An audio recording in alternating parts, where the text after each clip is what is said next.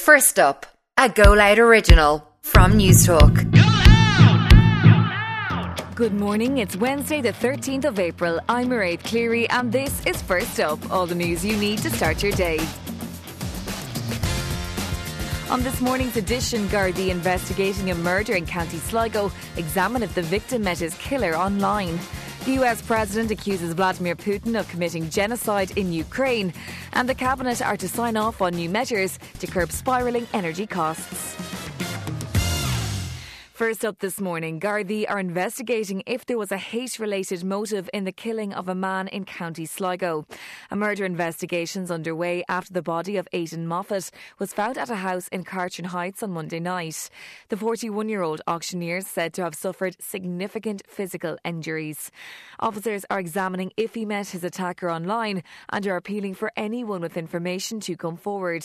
Crime correspondent with the Irish Times, Conor Gallagher, says the investigation's at an an early stage.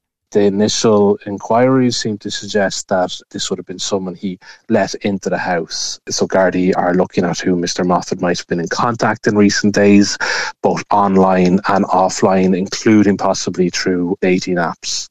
This is very early in the day, but those are the roads the guards are going down at the minute. The US president has described Russia's treatment of Ukrainian people as genocide for the first time since the invasion. Joe Biden's comments have been raised by his Ukrainian counterpart, who says his rhetoric is essential to stand up to evil. But the Kremlin says it will continue its military operation in Ukraine until its goals are achieved. Mr. Biden's repeatedly called Vladimir Putin a war criminal and welcomed investigations into what's happening in Eastern Europe. I called it genocide because it's become clearer and clearer that Putin is just trying to wipe out the idea of even being able to be a Ukrainian. And uh, we'll let the lawyers decide internationally whether or not it qualifies, but it sure seems that way to me. The Taoiseach has said the case has never been stronger to implement tax cuts for middle income workers. Leo Varadkar said a full anti inflation strategy is needed as the Cabinet prepared to sign off on plans to curb cost of living increases. First up's political correspondent Sean Defoe has more. This morning's package will see a cut to the VAT charge on electricity and gas down to 9% from 13.5, though not on petrol, diesel, and home heating oil, which fall outside a special EU derogation on taxes. A triple week payment of the fuel allowance will be paid, and the PSO levy on gas and electricity is also expected to be scrapped. Ministers have admitted the measures won't drastically reduce bills and are mostly aimed at offsetting next month's carbon tax increase. Meanwhile, Taoiseach Leo Varadkar has said a longer term anti inflation plan is needed.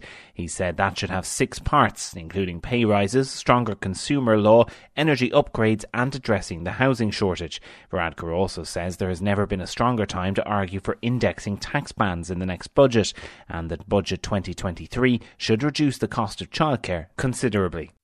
And finally, if you were watching Derry Girls last night, you may have spotted a familiar face. Liam Neeson was seen playing a police inspector who tries to find the truth behind a burglary at the school. The first episode of the third and final series aired on Channel 4 last night. And that is first up for Wednesday, the 13th of April. I'm Mairead Cleary. Please start your day with us here again tomorrow.